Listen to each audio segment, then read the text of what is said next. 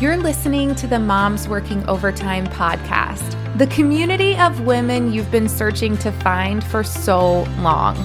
We bring together our mamas in waiting, brand new moms, stay at home moms, working moms, and the moms who maybe just have a little bit more experience than the rest of us.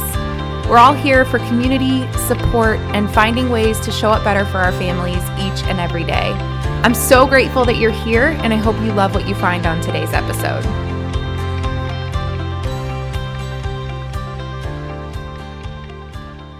Welcome back to the Moms Working Overtime podcast. Welcome back for your pep talk, Mama.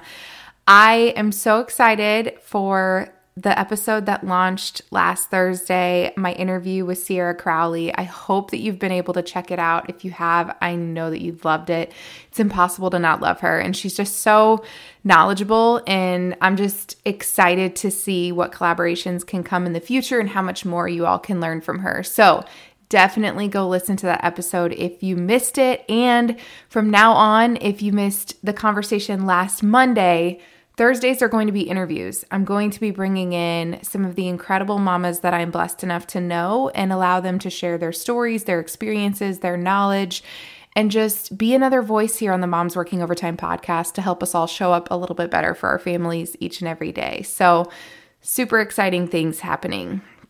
Now, something that I've been working on more than ever, honestly, since I became a mom. So, a little over a year now, that leads into today's pep talk. And the reason I'm here with you is I've been working on the word no.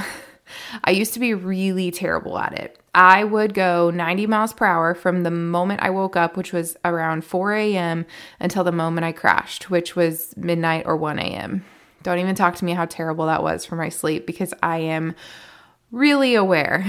but I knew this wasn't sustainable when I was expecting our first and starting to think about the future. I knew I'm not going to be able to show up as a good enough mom if I keep doing this, if I keep running myself into the ground like this.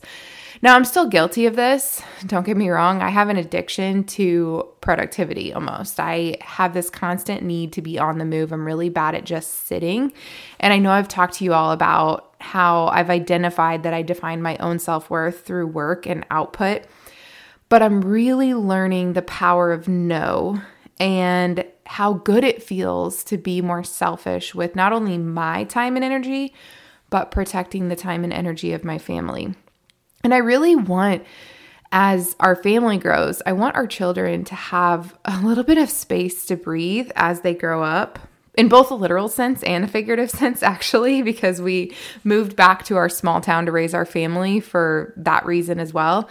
But just to have some space, to not feel like we're constantly go, go, go, go, go. And I really don't want to pass this need to define work through output and defining their self value through how productive they are throughout the day. I don't want to pass that on to my children. I want them to understand the value of both work and that purposeful rest that we've talked about.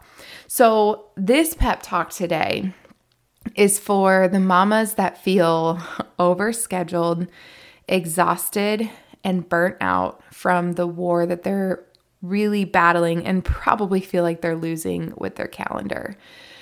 I mean, think about it. As an adult, you and I, how exhausting does it feel to be over scheduled? First is work. We have work, we have caring for our children's direct needs, and that typically takes up the majority of our week. But then there's managing the home, rushing to and from activities, managing what's left of your social calendar now that you have kids. If it's like mine, it's dwindling. Trying to keep up with friends through text conversations that end up spread out over days for just a few messages planning meals, scheduling grocery pickups, scouring online shopping sites for deals because it sneaks up on you that your kid's the next size up. It's all of these things that are constantly on our to do list, constantly filling our calendar. How exhausting does that feel as adults? So we feel this way, and yet we have the capacity, for the most part, to manage and execute on all of it. It just makes me think. And as I was preparing for this podcast, I'm like, man, how overscheduled are children these days and what kind of impact does that have on them? Knowing what kind of impact it has on us, what does it do for them? And I understand that as moms, really as parents, your significant other is in this with you. You want your children have the best of everything. You want them to have a shot at all the things that they want to get involved in, everything they get invited to, you want them to be able to be there. So we just enroll them in all these different sports and dance and theater and scouts. I mean, you could name anything, anything that comes to mind for you. You enroll them in all of these things. We plan these play dates. We rush them off to every birthday party, every invite that they get. You travel weekend after weekend after weekend just to get them more playing time, to be a part of whatever it is that they were invited to be a part of. And we run everyone into the ground. Then you start another week and you do it all over again. When I think about all of this and when I think about the moms that I work with one on one, I understand why you feel so burnt out, mama. And I bet your kids feel really burnt out sometimes too the other side of this conversation that is such a struggle is that when we do slow down and provide idle moments for our children, we almost pay for it because they don't know what to do with it. They haven't sharpened that skill set of imagination, that skill set of self entertainment. They need constant stimulation, they need constant attention, they need something on the calendar that tells them what they're supposed to do now right or wrong. So, what ends up happening usually is we slow down, we give them idle moments, we spend a day at home, and they act out. They drive us insane. And we decide, because we're losing our mind, that, well, the solution must be I need to keep them busy. Before you even consider tackling the beast that is your own overscheduled family, this is what I want you to remember. You are not denying your children opportunities or relationships or experiences by saying no every once in a while.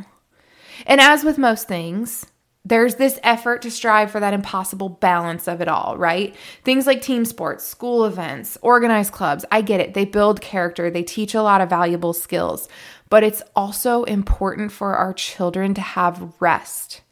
It's important for our children to learn to work through moments of boredom, to value those moments of simply sitting at home with the family.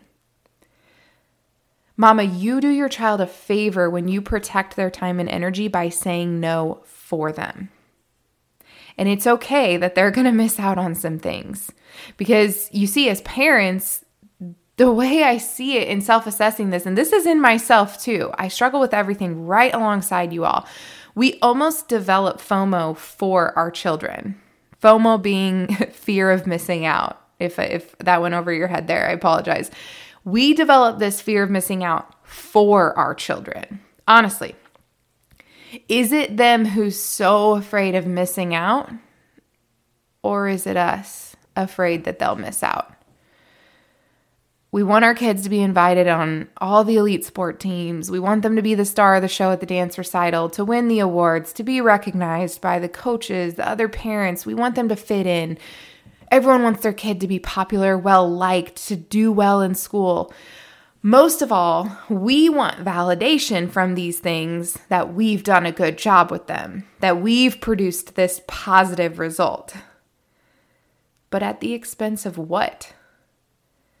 What we're afraid of is that they'll resent us or miss out on something and it'll be our fault when actually what I believe is that your children will appreciate more uh, uh, more of this about you when they grow up. They'll appreciate that they had to hear no sometimes. That they had to learn to operate more independently, whereas maybe their friends didn't have to. The fact that their mom taught them to be strong willed and that we don't just follow the crowd, we always do what's in the best interest of our family unit. Those things they will look back and say, Man, I'm really grateful that my mom taught me that. I'm really grateful that my parents made that a priority.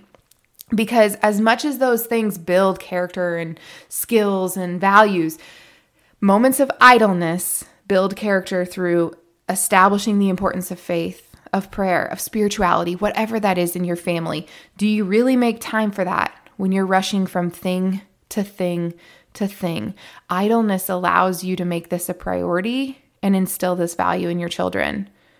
Idleness allows you to demonstrate for them how to properly prepare nutrient dense meals, to have time to be in the kitchen together and let them make that mess. Ugh, Sierra and I just talked about that. I struggle with this more than anything, but take the time to let them make the mess and learn with you how to prepare foods that properly fuel their body. You'll build character with them through getting outside for family movement together, setting the example of taking care of your body so that they learn to take care of their body, sitting down for family dinners, checking in on each other's day, actually valuing each other's company. Maybe it's competing in family game nights on the living room floor and everyone's in pajamas and there's no photos or videos on social media. There's no pressure to be anything but themselves with you. It could be performing household chores, which gives you, mama, some help around the house, but it also shows them and teaches them how to take pride in their space. When you have the time through idleness to make these things a priority, it's teaching them to value rest as much as productivity and reassuring them that they can and should make rest a priority. There's so many perks to slowing down and just letting our children be children. And like I said, it, this is like most things. It could go drastically one way or the other, and I totally get that. But if you are feeling overscheduled, exhausted, and burnt out from the go, go, go of your calendar, first of all, your children are probably feeling it too. But second of all, maybe it's time to start saying no every once in a while and saying it with confidence because that's the real kicker. My reminder to you always well, first of all, it's never going to be perfect. Okay. We come here just to show up a little bit better each and every day. It's never going to be perfect, but we can make the effort together. My reminder to you always, though, is that you're doing an amazing job, Mama. Listen to your intuition and remember that you know what's best for you and your family. We'll talk soon.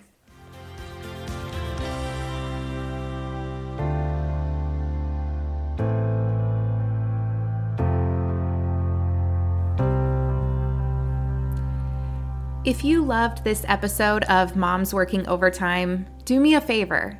Share it on social media or send it to another mom to remind her that you love her and that she's doing such an amazing job. There's nothing more incredible that we can do in this community than remind other mamas of their strength. I'm so glad you were here today, and just know that I appreciate you an overtime amount.